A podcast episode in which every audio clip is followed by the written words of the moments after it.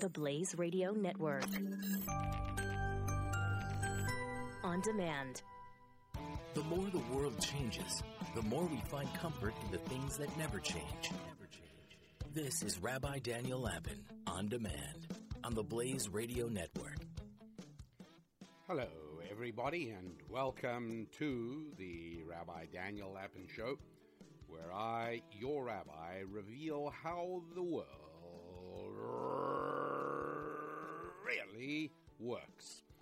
And uh, delighted to be together with you. Thank you for listening, and uh, thank you very much indeed for those of you who've done so much in the last few weeks uh, to help promote the show and, and gain us thousands of new downloads, thousands of new listeners. I really appreciate that and uh, very much enjoy the opportunity I have, nay, the privilege I have of being with you here every week. So, um, here is something that I've been uh, made very aware of during this past week, which is that there really are many people in the country who never ever give a moment's thought to deeper questions. Essentially, they live unexamined lives. Lives that revolve around entertainment and sensuality, lives in which work is the sort of price you pay in order to be able to have a partying, raving weekend. Well, that is uh, it's sad and it uh, it impacts the quality of life enormously.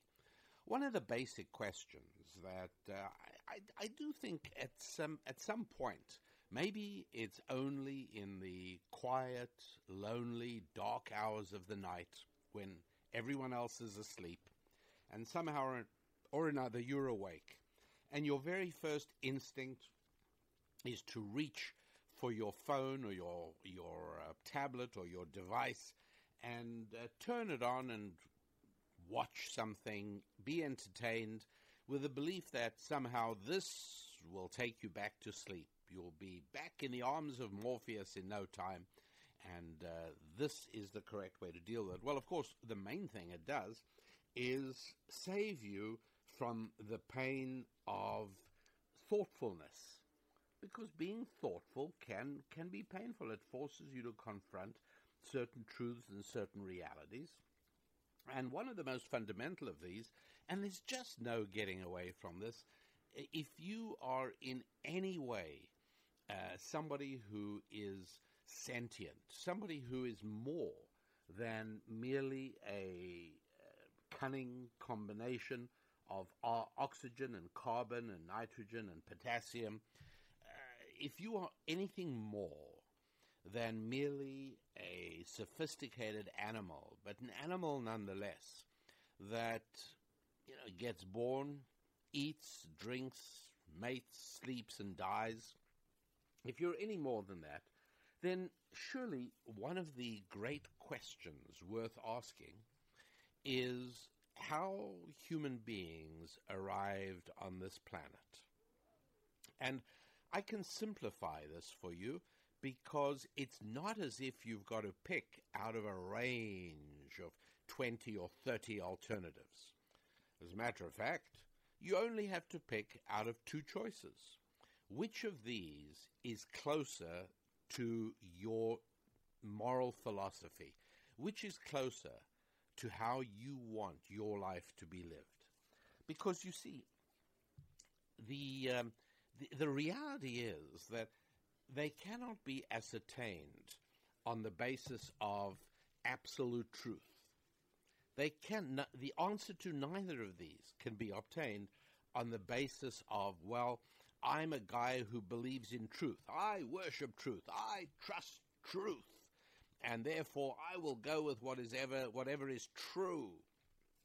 Look, um, that doesn't really work so well because the problem is what tool do you use to determine truth? And one of the default responses into which all of us find it so easy to slide is well, I'm a scientific sort of person. Uh, I will go with whatever science determines is the true response. And the problem with that, of course, is that science is but a tool. And while it is true that to a man who owns only a hammer, every problem looks like a nail, the fact is that there are more tools in the chest than simply a hammer. And picking the right tool for the job is clearly important. Uh, let us imagine you are trying to determine the temperature in a steel making furnace. Well, you would need a thermometer that reads, shall we say, from uh, 700 degrees to 7,000 degrees. Right, that would cover the, the range. You could even make it narrower than that. If you were trying to determine whether snow is likely today, then you'd want to know whether the temperature was sort of somewhere around about 32. If it was too low, like 22, eh, probably not going to snow. If it was too high, like about 42, eh, probably not going to snow. But if it's somewhere near 32, it's going to snow. So you need a thermometer that runs from, shall we say, um, maybe 18 or 10 degrees uh, to 50 degrees. Well, why not simply make a thermometer that today can be used to determine the likelihood of snow, and tomorrow could be used to measure the temperature in a furnace in which I'm hoping to cast some of those little lead weights that uh, you use for fishing. Now, uh, lead melts from a solid into a liquid at about uh, 620 degrees approximately, I think. And uh, being as I want to use the same thermometer that I used to tell the likelihood of snow, I'm now going to need a thermometer with a range of uh, about uh, 10 degrees all the way up to, shall we say, 700 degrees. And that'll cover me from snowy weather, freezing weather, uh, icy weather, all the way up to uh, a furnace melting lead. But wait, that's just today. Tomorrow, I actually want to melt some gold because I've got some old jewelry that is dated and uh, old fashioned, and I want to cast it into something uh, modern and up to date for my wife, who is a modern and up to date woman. And so uh, gold melts at uh, about 1900 degrees. So uh, I put the thermometer into the the, uh, the, the the cauldron, into the furnace I've got, and I've got the old pieces of jewelry. Then I'm watching the temperature go up, and as it begins to reach 1900, 1910 degrees, I can see little droplets forming on the surface of the lead, and then the lead starts sort of falling in on itself, and then by 1920, 1930 degrees, the lead is all liquidy and is ready to pour into the mold as I wish. But wait, tomorrow I want to melt some iron. And iron melts at uh, about 2800 degrees. And so it would be safe if I had a thermometer that read all the way from um, 10 degrees to 3000 degrees. And then I can cover everything. I can use one thermometer for all my my needs. Uh, we're we're doing a roast, and uh, we want to put the roast in the oven at uh, 375 degrees for five hours. And by the way, uh, take no culinary advice from me. I just made up those numbers, and uh, I have absolutely no idea whether that makes sense for a Delmonico roast. But uh, there it is. at any rate.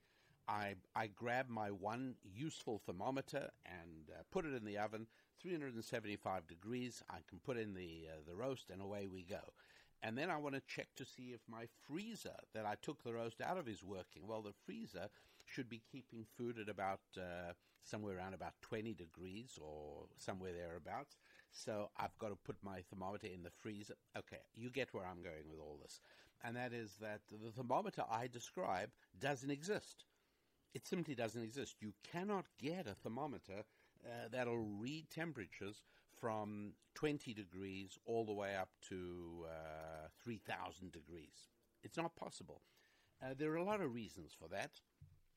Uh, some of them have to do with the kind of material that is used uh, for certain thermometers.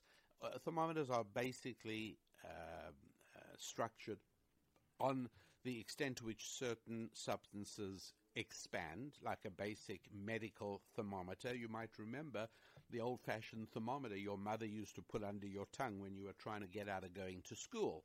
And you probably discovered, as did I, that if her attention could be briefly diverted and you gave the thermometer a few brisk rubs on your blanket so that friction would shove the temperature up, uh, you stood a fairly good chance of escaping the fate of being sent to school, particularly since you hadn't done your homework. And uh, that is how it would work.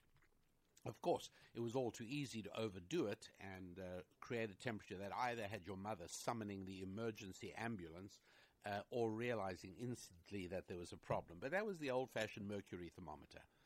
Uh, there are other s- expansion substances that are used. Alcohol is used in thermometers that sort of have a red reading. You sometimes find those. People put them on their windows so they can see what the temperature is, is outside. But uh, uh, today it's much more common to use the fact that the electrical resistance of uh, metals varies according to the, the temperature of those metals. So that can be calibrated uh, to work correctly. But again, with all of these methods, we are always stuck with exactly the same problem, which is it is very challenging to get that kind of range because you want some accuracy. And so, what you have to do is you've got to expand the range you care about because then you can get some accuracy. If you've got, imagine you had a, a thermometer that was six inches long. You know, think of that uh, old fashioned clinical thermometer with mercury that you put under your tongue. If, you know, that thing read from uh, probably uh, 93 degrees up to 104 degrees. So it had a range of 10 degrees at most, and that's, and that's how it worked, and it worked just fine. Um, and you could see that the, the difference between a temperature of 101 and a temperature, a normal temperature of 98, uh, you could see that there was a, a, range of about an inch and a half on the thermometer, so you could really read accurately. But if that thermometer had to cover a temperature range of, uh, you know, 3,000 degrees, then the difference of one or two degrees that makes a significant distinction if you're looking at somebody's health, but certainly doesn't make a huge distinction if you're melting lead. It just it doesn't work because the the small uh, temperature change could not be noticed on. Anyways, my point is that we have different thermometers for different purposes. You want to check the roast, you use an oven thermometer. You want to check your freezer, you got a refrigerator or freezer thermometer. Uh, you want to melt gold or uh, lead or iron, then you've got to use a furnace thermometer, etc., etc. And that's how it works. And uh, you have to realize that if you use the wrong thermometer for the wrong purpose, it will appear as if the thing you're measuring doesn't exist. So, for instance, if uh, if you put a thermometer designed for uh, an oven for a roast, and you put that in your freezer to see if the uh, freezer is working, that oven thermometer will will probably drop. You know, it'll show a temperature of 200 degrees, and you say to yourself, "What? 200 degrees? My food's already spoiled." And you don't realize that your freezer's working just fine. You've used the wrong instrument. And uh, so it is. There are instruments that can detect sound. Uh, it might be a microphone connected to an oscilloscope or something like that and you can put it in a room and you'll be able to know if there are noises uh, created in that room, particularly if you record it. Then there are other instruments that'll detect whether there are radio waves in that room. Uh, can you receive cell phone reception? Can you receive uh, broadcast radio, uh, FM radio? Can you receive television reception in that room? There are instruments that'll tell you that. But if you use an instrument like that in a nuclear reactor to try and determine whether there are electromagnetic waves in the radioactive part of the spectrum, it won't work. And you'll say to yourself, oh, well, I guess there's no radioactivity here. I might as well proceed and everything will be fine. No, it won't be. You're using the wrong instrument. all of which is uh, my way of explaining that uh, it is possible to use the wrong instrument as we try and understand life around us. Science is an instrument, there's no question about it, but it is not the only instrument. The website is rabbidaniellapin.com, rabbidaniellapin.com. Head over there and uh, see what is on sale this week for listeners to the podcast and uh, find out if those are things that can enhance your life. Have a look, read up about them. You can also read back issues of Ask the Rabbi, where we answer a different question relating to somebody's real life um, each and every week. And you can also read past thought tools and past Susan's musings, and you can write to us as well. So, all of that at rabbidaniellapin.com, where uh, we will be able to stay in touch with one another and uh, we will be able to stay connected, which is the great magical mystery of human fulfillment connection. More on that in just a moment as we return. Spilling ancient solutions to modern problems in areas of family, faith, friendship, and finance. This is Rabbi Daniel Lapin on demand on the Blaze Radio Network. Hi, I'm Rabbi Daniel Lapin, and Retirement Curveball is a book by a finance expert that I respect, Dr. Tom McFie.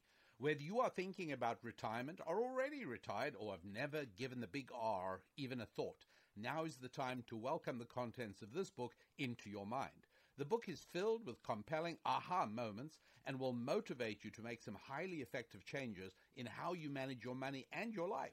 I know Dr. Tom McFie and his terrific book, Retirement Curveball, and I do recommend it. Get the book at retirementcurveball.com or on Amazon. Rabbi Daniel Lapin returns with more of how the world really works on the Blaze Radio Network on demand. Welcome back, everybody. The Rabbi Daniel Lapin Show, where I, your rabbi, reveal how the world really works. And one of the ways in which the world really works is that when we have some kind of magic box to which we can uh, send our queries, we end up making better decisions. What I mean by that is that if you have some kind of uh, computer, and every time you have a life decision to make, your your child says something to you that needs a response.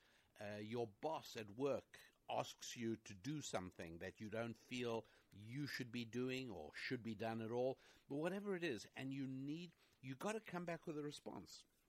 Wouldn't it be nice if you could quickly write the question down on a piece of paper, put it into the slip, uh, in, into a slot in the machine, turn a crank, press a button, out pops the answer? Well, obviously we don't have something quite like that, but if you do have a fundamental vision of reality, if you do have some basic lens, then that very often serves as a very useful tool, lens, computer, uh, through which you can run challenging questions. And sometimes you simply have to say, uh, I need a little more time. Can I get back to you later on that? But at least you've got an approach to think through. What is the most important approach? Well, um, the most important approach is this question of what is what is true and how do you determine truth and uh, and fundamentally the question I've often referred to is the question that everybody you know and even if it's only in those quiet times when you're by yourself and you refrain from turning on a, a, video or you refrain from turning on something audio and you don't even pick up a book. You simply stop and allow yourself to think. Uh, one of the questions is how did human beings arrive on the planet? How are we here? How are there creatures who are capable of building skyscrapers, who are capable of fiddling with molecules, moving molecules around, um, playing around with genetics on a micro level? How can we, how did this strange tribe of creatures uh, show up on this planet? A tribe of creatures that uh, does things that animals do, but at the same time also does things that no animals do. Yes, we do uh, eat and we drink, we uh, defecate, we urinate, uh, we mate, we do all kinds of things. And you think to yourself, well, I guess I must be an animal because I do all those things. But wait, what about all the things we do that are not animalistic at all?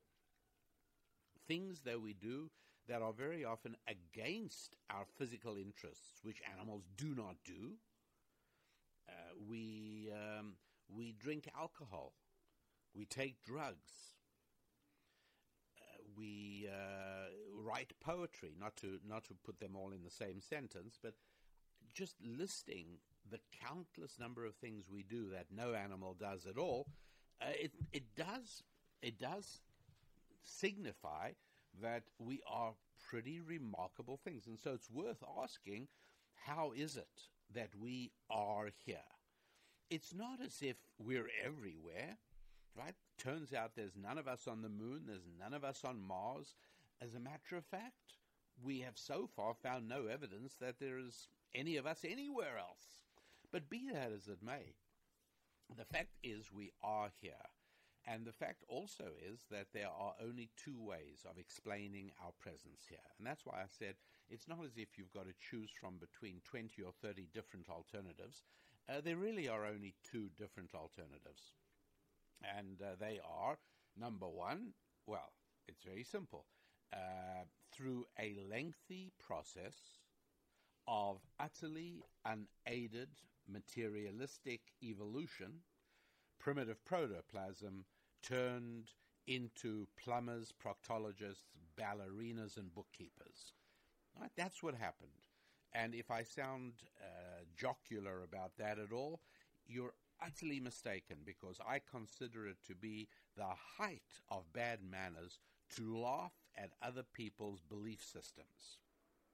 And that's exactly what this is. This is a belief system.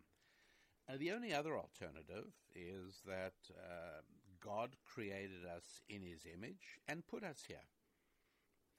There really isn't a third choice. And some people will say, well, you know, what happens if uh, spacemen from another galaxy planted us here as a sort of cosmic aquarium to sort of watch us? Well, all that does is postpone the question of where they came from. So I think we're left with only two alternative choices. And uh, which one is true? We get absolutely nowhere on that because there are smart, thoughtful people on both sides of that. I would say that the side that pushes the approach, the secularized approach, that through a lengthy process of unaided materialistic evolution, primitive protoplasm turned into living organisms, and those turned into horses and alligators, and those turned into orangutans and gorillas, and those turned into professors and uh, plumbers. Okay, fine. Uh, there tends to be more of an aggressiveness, more of a devout assertion that this is science. The only problem is that it isn't, it's belief. Uh, you see, not everything falls into the category of science in exactly the same way that not everything can be measured with any thermometer. Science is a, a kind of thermometer. It doesn't cover the entire range of the human experience. Um, there is no science available, there is no scientific instrument available that you can play a uh, uh, the, the the Bach Sixth Symphony uh, I think it's called the Pastoral. I don't think there's a single instrument you could run that through, An instrument would say, hmm, yeah, I, I, I think people would find this a moving piece of music. I think people people would would find themselves imagining certain things which I will list to you in Appendix 4. No, th- there's no instrument that'll do that at all. in science is just not the ultimate be all and end all. It doesn't answer everything. And so, uh, if, uh, you know, do I prefer, in terms of great mountains visible from major urban areas, do I prefer Mount Fuji in Japan or Mount Hood in Oregon or Mount Rainier in Washington? That's not a scientific question. If the question was how high are these three mountains, that would be a scientific question. But which one do you prefer is not a scientific question at all. And in the same way, which explanation for the presence of the miracle of humanity on planet Earth do you prefer?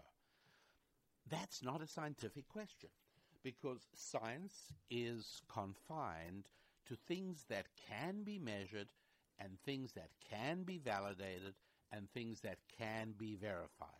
Science is not the approach that says, well, we can't think of anything else that would explain it, so this must be the explanation. That's never been accepted as a scientific explanation until the 20th century, until the great struggle between religion and secularism, the great struggle between the Judeo Christian biblical faiths and the forces of secularism. Until then, nobody ever dreamed of suggesting that, well, because we can't come up with any other way to explain how people got to the planet, therefore, we are going to accept the, uh, the, the idea that primitive protoplasm evolved into uh, modern organ- organisms.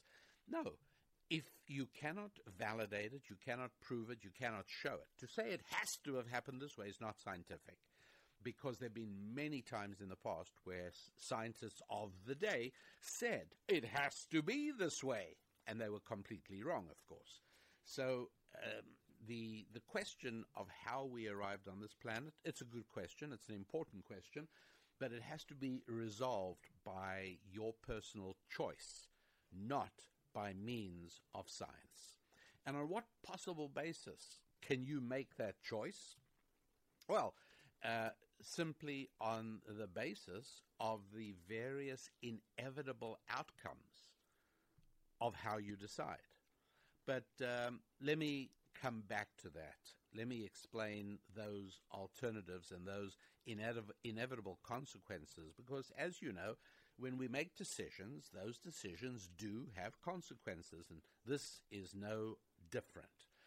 The website, rabbidaniellapin.com. Love you to visit there, please. Be in touch with me or be in touch with Mrs. Lapin, that's Susan, and uh, take a look at her writings, take a look at mine, uh, take a look at the things we do together. Actually, we do most of it together, to tell you the truth.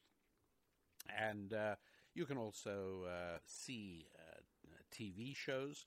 Uh, the website for our TV show is also available at our website, rabbidaniellapin.com, as over at the store are resources that can impact your life in the four areas of family, finance, faith, and friendship. All of that over at rabbidaniellapin.com. Back with you in just a moment. You're listening to Rabbi Daniel Lapin on demand on the Blaze Radio Network. Find more at theblaze.com slash radio. Revealing how the world really works. This is Rabbi Daniel Lapin on demand on the Blaze Radio Network. Back, everybody, the Rabbi Daniel Lapin Show with just a quick word of appreciation once again uh, for those of you who uh, share uh, the uh, this podcast sometimes on Facebook because we post it on Facebook at Rabbi Daniel Lapin. Uh, we post it at um, Twitter at at Daniel Lapin. We post it at LinkedIn, and very often those of you who use those uh, social media platforms uh, forward it or share it or send it or, or, direct people. We appreciate it very much. And uh, the evidence of your effectiveness is the growth of this podcast. And so, uh, very much appreciated because the more it grows, the more effectively we can monetize it, and the greater a role that it plays in our overall financial needs and plans, uh, the more time and creativity and production and dedication can go to it. Uh, that's that's pretty straightforward, and I know that it's fashionable to sort of pretend, uh, you know, not to have any monetary interest. You hear people saying all the time, "Well, you know, he may just be in it for the money." You know, when somebody's in it for the money, uh, you are likely to get a better job. you really are. Uh, I pointed out in the past that when uh, I am looking for a mechanic for my car, and a mechanic says, I'll do it for you at cost. I say thanks very much as politely as I can, and I run for my life. I don't even look back over my shoulder because there are only two possibilities. Either he has no intention of doing it at cost, in which case he's a liar, and if he'll lie about that, he'll lie about the condition of my car. Or alternatively, he's he's a naive, sweet person who likes me and, and will do it at cost. And the result is, as is only natural, I wouldn't expect anything different. People who are paying have to be taken care of first because, like everyone else, he also has to eat. And so that makes complete sense to me. And I always say to myself, okay, uh, no, I, I, I, don't really think I want to do that. Um, I, I want to be a legitimate part of your overall plan. And I want to pay you for the value I receive. And in exchange, I want the very best of your attention. And so uh, people say it all the time. People disparage people. Oh, he's in it. He's in it for the money. yes, that's wonderful. You know, it's so easy to think of some really bad reasons why people are in it. Um, frankly, when people are in politics for the money, and many, many are, and let's let's not kid ourselves, it's a remarkable mystery of our times how people with no money go into politics, and many, many years later, after uh, a stint in uh, the legislature, they come out millionaires. A miracle. and so when people are in politics for the money, to tell you the honest truth, eh, look, it's not great. I, I think it should be a genuine service. I don't think the political class should be paid and provided with job security and benefits so beyond that enjoyed by ordinary folks who are among the ruled rather than the rulers. Uh, but at least when a politician is in it for the money, fine, he's corrupt, he's undermining our whole trust in our system of democracy and government, he's doing terrible things. But I personally am even less comfortable with a politician who's in it for power. The politician who's in it because of socialist ideologies. Those things worry me even more um, because that's a person who I think is um, it's impossible to to work with that person because he is taking he's doing everything he can to take the body politic in the direction he believes in. And um, I uh, uh, our, our, last president in my mind President Obama was not in it for the money. Uh, and I think it was, uh, into my way of thinking, an absolutely disastrous presidency uh, because practicalities played absolutely no role. It was all ideologically driven. I think uh, the Clinton presidency was, in fact, about money, uh, largely about money. And to tell you the truth, it was not as bad a presidency as uh, President Obama, in my view. I think it was a less destructive eight years than the eight years from um, from um, uh, 2008 to 2016. So uh, my my point just being that I um, all of this by way of thanking you because your efforts to expand the podcast simply means that the podcast becomes more important in my overall time and money planning and management and that means I give it more attention and more resources, which is good for you, I think. So, at any rate, all of that is uh, uh, is is pretty obvious and straightforward.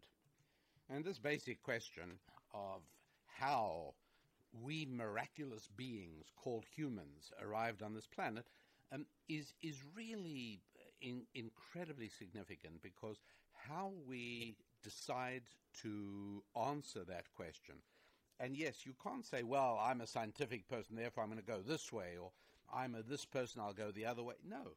The way to answer that question is to ask yourself how you feel about both courses of action that follow inevitably. In other words, how you live your life really, really is impacted by the decision you make on those questions. Um, there's a story I've told in some of my books previously, and I'm going to tell it to you just in brief because it it really taught me uh, so very effectively how real the impact of these questions are and how significant are the consequences of how you answer these questions to your daily life. And uh, this is a question, excuse me, this is an example um, of a story of one of my teachers was a, a, a fascinating and amazing rabbi, an elderly man um, who um, who really uh, exemplified an old world. He was in many ways a 19th century rabbi, although obviously I knew him in the middle of the in the uh, during the first part of the second half of the 20th century, uh, post World War II. And um, he was actually one of the reasons I came to the United States of America. I came to visit in America for three weeks. He was one of the people I wanted to meet because I knew he was an elderly man and I wanted to be able to have this touch of tradition. I wanted to have this little link to uh, a, a pre World War II world, even a pre 20th century world of moral and religious outlook. At any rate, um, it was in uh, 1975 or 6, yeah, that he found himself uh, on, on uh, an El Al airplane on a trip to Israel, and he, he went to Israel every couple of years. Uh, he was traveling without his wife. It was a lovely, lovely lady. Uh, but he was traveling along with two of his students because uh, he, he never traveled anywhere alone. There were always students who volunteered to travel with him, so he would never have to carry his suitcases by himself. He'd never have to stand on the corner and hail a cab by himself. That there'd be people there to look after him, if you like. Um, on a totally different level, it's like a rock star's entourage, right? Why do rock stars n- never seen in public by themselves? Uh, because important people have uh, people who want to be with them in order to save them from some of the uh, the, the minor awkward challenges of day to day living. So uh, he finds himself on the plane, as as people do. He was talking to his seatmate. His seatmate was an atheistic Israeli, and yes, uh, there are fewer today than there used to be because Israel was founded in 1948 by people who were predominantly uh, Russian communists, and uh, some of some of them were sort of still left over by the mid 1970s. And this gentleman was a uh, head of one of the great Israeli um, labor unions. So he was a very significant guy, very influential and very powerful. And um, he nonetheless uh, had a respect for the rabbi alongside whom he was sitting, and the, the two men started chatting. Um, s- just before takeoff, um, two of uh, or one of the students of the rabbi who was sitting back in coach came forward with some slippers and he untied the rabbi's shoes and he put on his slippers.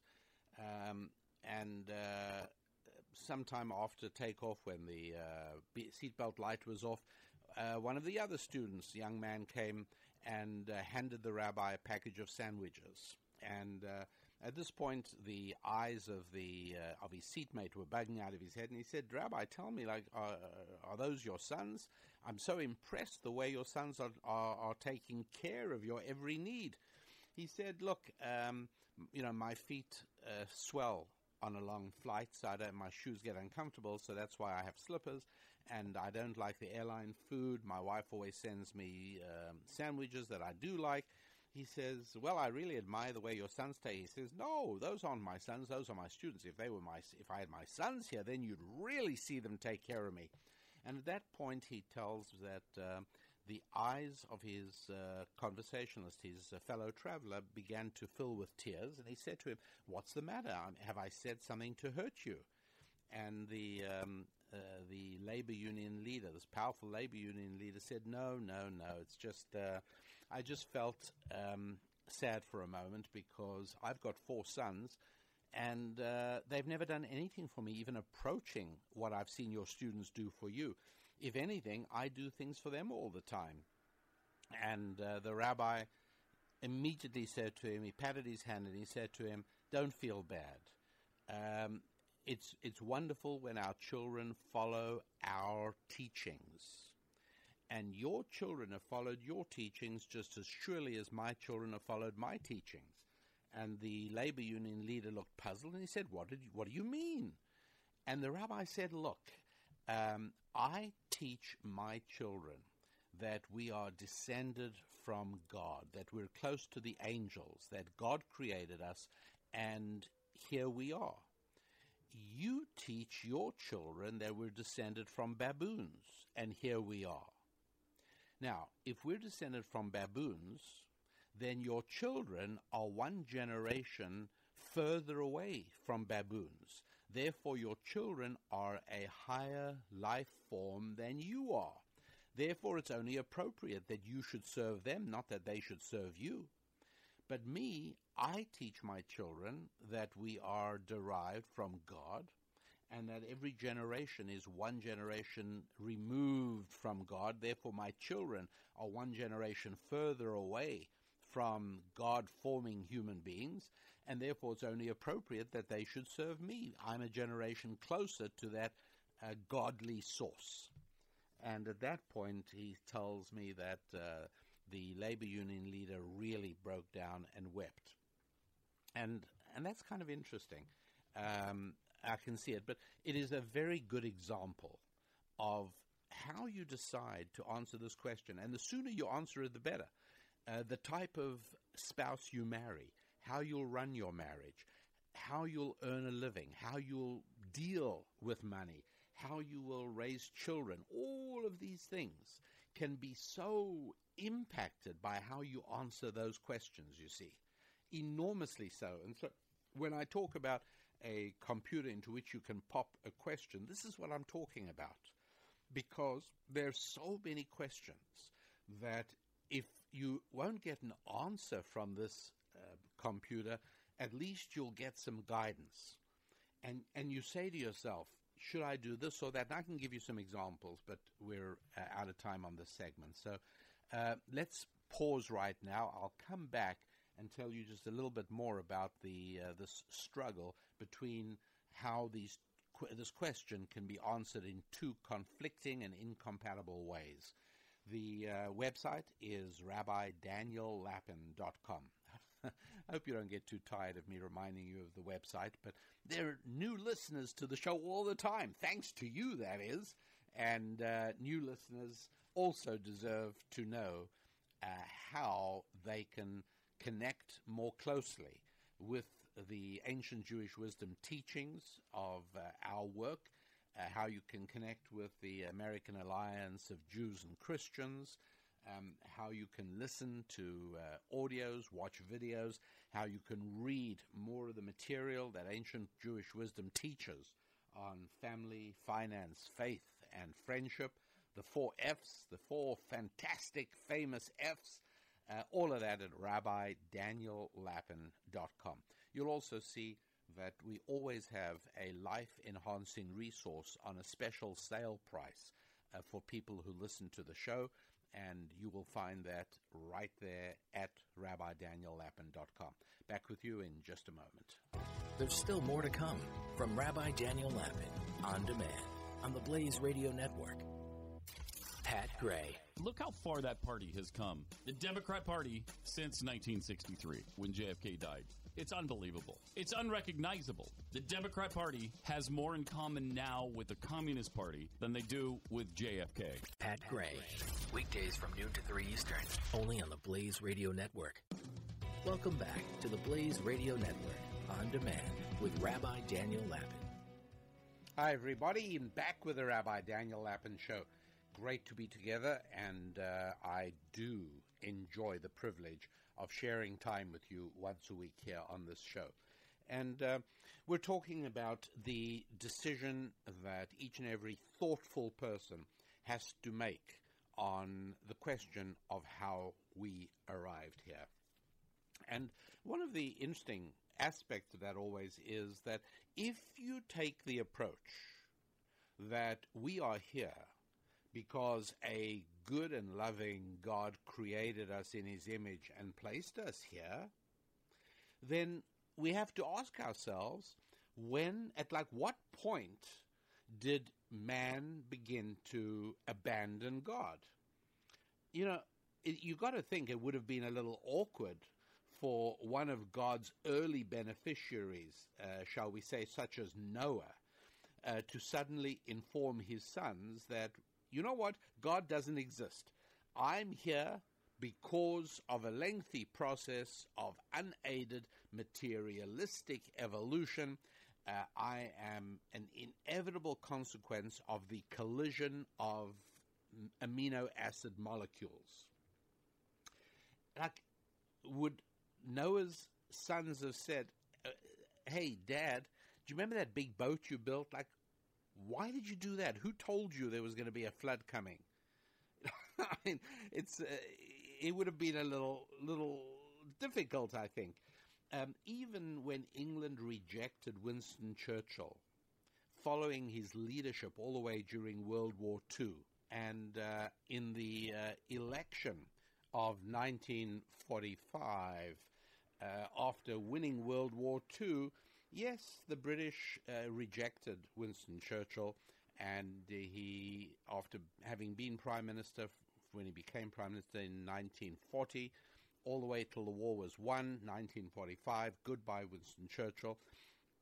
Although he did become Prime Minister again, by the way, in 1951, uh, and he served until 1955. However, uh, the point is that when the British uh, rejected him in 1945, uh, there there was uh, a sort of awkwardness. Many many British felt ungrateful. They felt that there, there was something unseemly that to reject the man who'd won World War II so soon after the war was won was very much a case of, well, thanks very much. You've not done much for us lately. So out he goes. And so, who would have been the ingrate who was first to terminate man's relationship with God? Well, ancient Jewish wisdom does talk about this and uh, says that the early onset of agnosticism was a very slow and gradual process. It was not traceable to any one particular individual.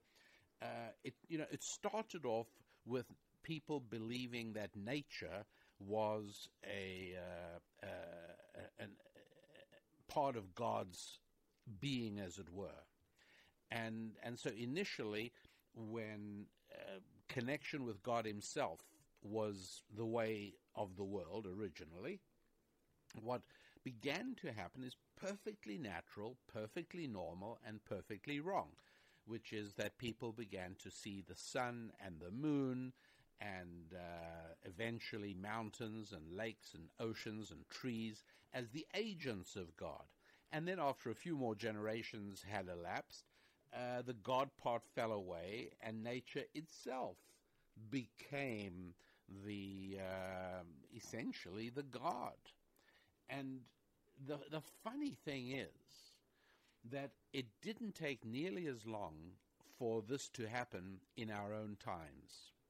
We went from a time when the overwhelming majority of Americans would have uh, described themselves as Bible believing, God fearing Christians.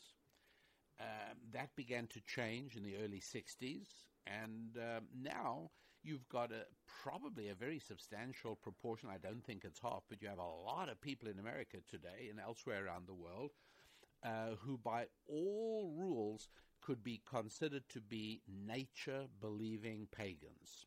That's true. They really are. And so, um, to go back to the original story, uh, going back a long, long time, um, after centuries of knowing God, people little by little began to see the wonders of you know rocks and rivers and mountains and oceans as very natural manifestations of God's power. Little by little, gradually, incrementally, they forgot the source of those creations and they began to embrace nature as a replacement for God, finally constructing an entire philosophy that was based only on their observation of nature. Well, fast forward to the 20th century. Not much has changed. The social sciences, which are the closest we come to an American state religion, uh, are based largely upon our observation of natural and physical science. The trouble is that social scientists have expanded the implications of natural scientific discoveries way beyond their originators' intentions. Um, Paul Johnson is a historian, British historian I've quoted very often. He wrote a wonderful book called Modern Times. It was a history of the 20th century.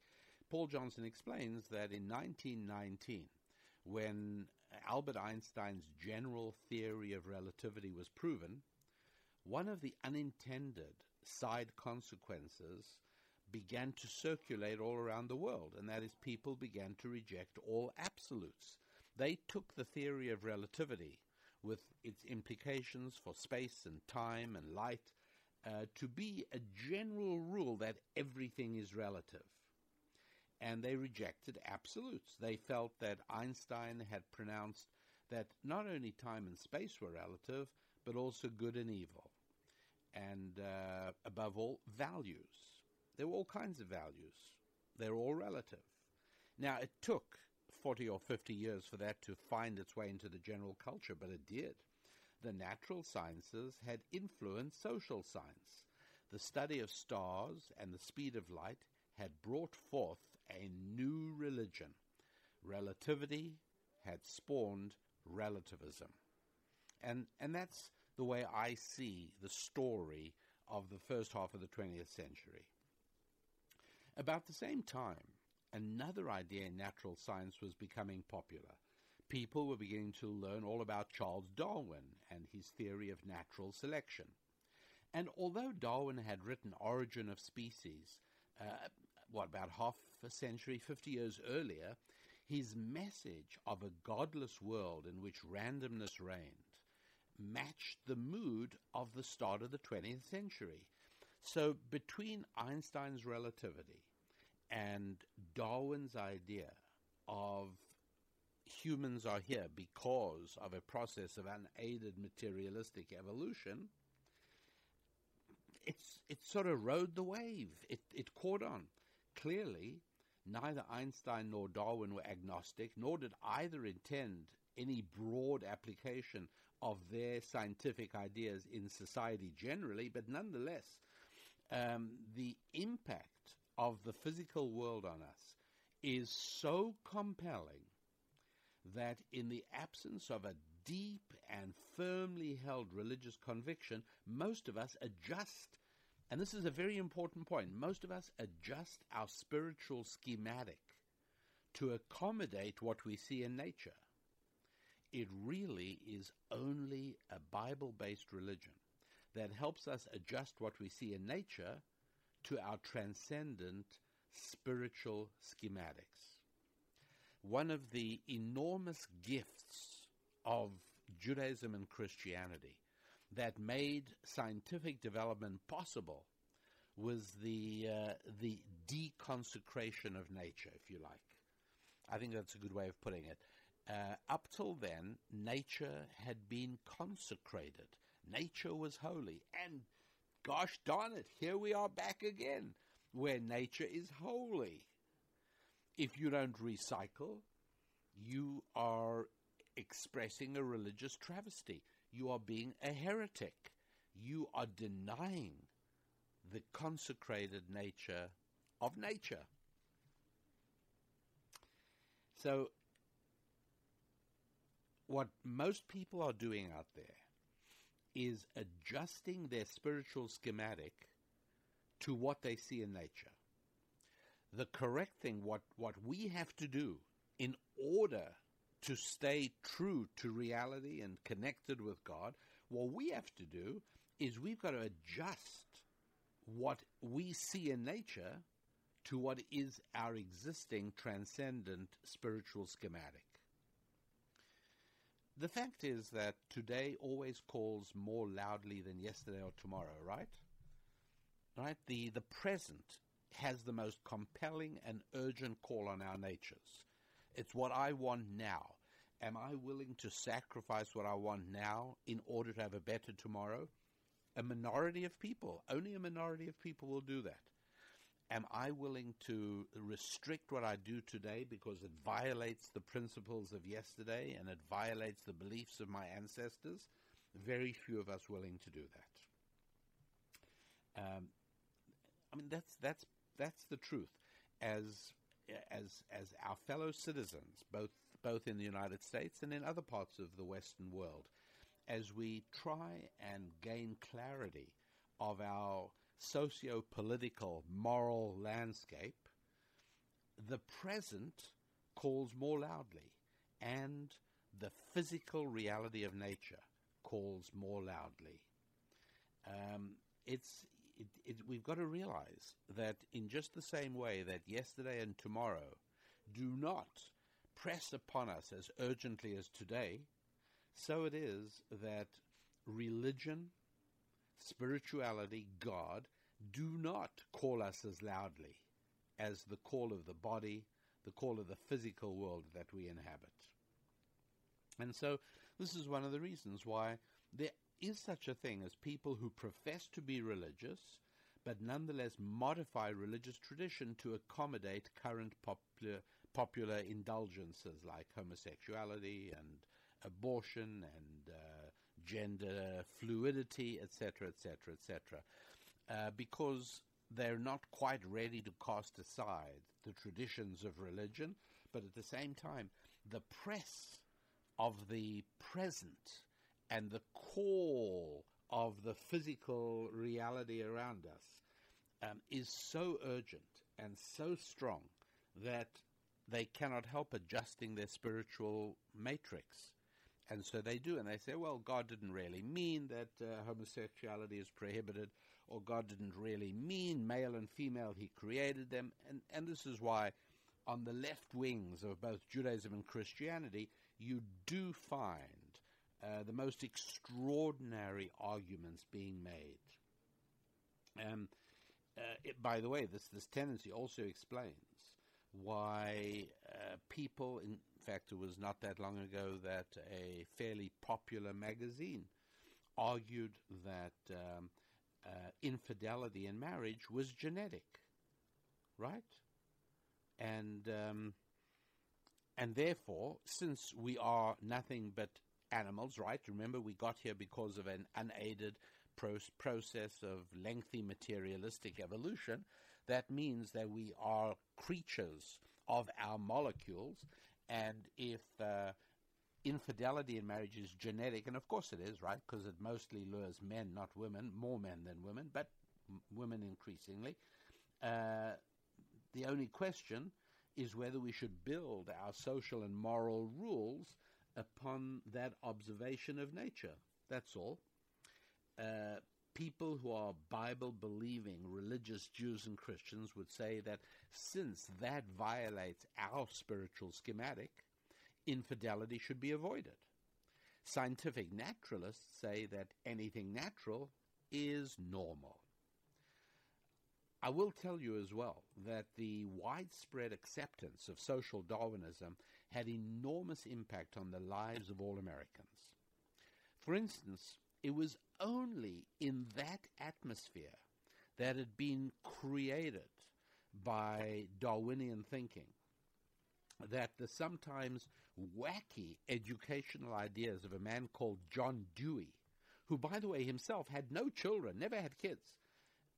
Only way those ideas could have ever gained ground in America was because Darwinism had sowed, had, had plowed the ground and made it hospitable to the seeds of John Dewey uh, for whom we can largely be grateful, to whom we can be largely grateful for the appalling and colossal chaos and mess of our current public educational system. Uh, incredibly, when you think about it, the world's greatest institution dedicated to the disseminating of ideas. Right? Americans, America's public school system, which was a triumph for so many years until the early 60s, was essentially placed in the hands of a man who cryptically claimed the ultimate problem of production is the production of human beings. I, am not kidding. John Dewey, who into whose hands American public education was placed, literally said the ultimate problem of production is the production of human beings. Well, think about this. If we see ourselves as nothing more than sophisticated animals, then schools are society's breeding pens. And Dewey was, was certainly correct with that, and correct when he said schools do have a role and an important one in producing social change. Can you believe it? When all along, for 200 years, people thought schools in America were for educating young people and acculturating them to become part of society, says he, schools have a role and an important one, producing social change. However, should Darwinism and its social implications ever be rejected, the way will finally become clear for the repair of our public educational system. But without that, I think it's a hopeless quest. What about our criminal justice system? You've got to realize how acceptance of Darwinism's implications has impacted our legal system. Do you remember that once upon a time this system guaranteed that the citizens of Boston enjoyed greater security in their streets than citizens in Bosnia? Well, that's no longer true. Crime has been normalized, it's been legitimized because we do not accept the term morality. Because if you take answer number one to the fundamental question of our presence on the planet, then the word morality has no meaning. One of the uh, high priests of, of Darwinism was a fantastic Harvard biology professor, Stephen Jay Gould, an amazing teacher, an amazing writer. But he was really one of the high priests of Darwinism. And he, one of the things he wrote was I do not see how we, the titular spokesman for a few thousand mammalian species, can claim superiority over insects who will surely outlive us all. And he meant it. He was an honest guy. He started off with the basic conviction that we're here because of a lengthy process where molecules turned into bigger molecules and those turned into uh, bigger, bigger molecules, and little by little, all of these things combined and became animals. That was the position he took. And if that was the position you start with, then on what possible basis do you have the right to say that a dolphin is superior to a cockroach or that a human being is superior to a pig? You can't say that. And sure enough, um, Stephen Jay Gould, who never disappointed me, he was an honest spokesman for secular naturalism. He was always very good at this. I, I, I usually read his columns reliably and regularly. Um, Cornell University had a professor, William Provine. Again, fascinating guy, honest guy. And um, he says, quite correctly, that modern science directly implies that free will, as it's traditionally conceived, does not exist. As simple as that. And he's exactly right. Because if we are all nothing but animals, then we all act instinctively. Tell me, does a wolf have free will whether to kill the lamb of a rancher? Of course not. If he's hungry, he eats the lamb. That's all there is to it. Morality plays no part in that, and free will no plays no part in that. William Professor William Provine was exactly right. Answer that fundamental question the wrong way, and free will is ripped out of the social equation. And if free will is ripped out of the equation, then our entire system of um, criminal justice flies out the window because you cannot punish people who didn't have free will. It's very important. The message is loud and clear. Your actions have no more significance than those of a cockroach. What is more, I want to say that as like a cockroach, You are in no position to make moral choices of your own free will.